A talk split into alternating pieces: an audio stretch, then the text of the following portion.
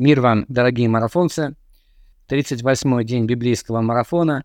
Остается 327 дней до его завершения. С вами Игорь Негерев. И сегодня в Ветхом Завете мы приступаем к чтению книги Левит. Прочтем первые 3 главы, а также 38-й Псалом. А в Новом Завете мы заканчиваем чтение 24 главы Евангелия от Матфея, стихи с 23 по 51.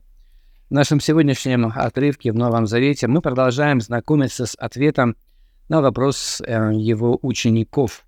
Вопрос этот был сложный, он был комплексный, то есть, по сути, он содержал в себе несколько вопросов, и Иисус отвечает на все поставленные перед ним вопросы. Часть моего детства проходила в Ростовской области, и мне довелось проводить время в бескрайней Донской степи.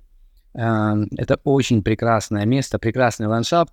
И я обратил внимание вот на такую особенность. Если в степи было какое-то падшее животное, на большом расстоянии его было не видно из-за расстояния, опять-таки, из-за ландшафта, из-за травы. Но всегда можно было с достаточной степенью уверенностью сказать, что там, на расстоянии каком-то, полкилометра, находится падшее животное, потому что вокруг этого места всегда кружились птицы-падальщики. И вот по их кружению, по их присутствию можно было сказать, что там присутствует нечто, чего не видно с того места, где я нахожусь, а именно падшее животное. Иисус использует эту аналогию в 24 главе, в 28 стихе. Мы читаем его слова: «Ибо где будет труп, там соберутся и орлы». Я думаю, что он именно это имеет в виду. Его присутствие в мире, оно не является физическим, то есть мы не можем увидеть Иисуса Христа своими глазами, или же его приближение, тем более приближение того самого дня, его пришествия. Мы, как люди, не наделенные каким-то пророческим даром, не можем сказать, когда именно он произойдет. Но Иисус предлагает нам признаки, видимые признаки его невидимого присутствия и его пришествия. И вот по ним мы как раз и можем судить о том, что сбывается то, о чем он говорит. И разрушение Иерусалимского храма, это то, с чего начинается 24 глава, по сути, как раз и является одним из таких явных признаков приближения того самого дня, кончины века, как сформулировали это его ученики в Евангелии от Матфея.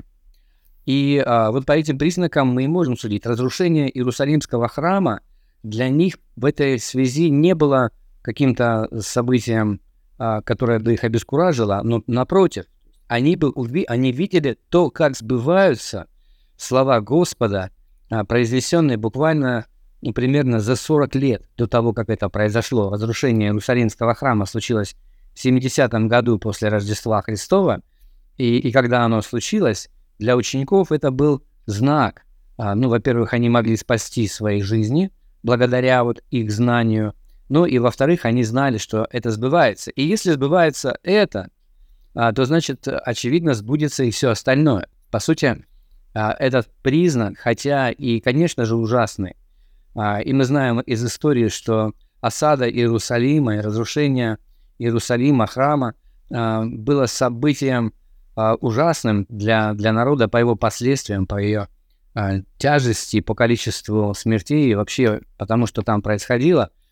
Но, тем не менее, это было одним из признаков пришествия Господа. И ученики, глядя на этот видимый признак, могли судить о том, что происходит в невидимом для них, для наших физических глаз мире.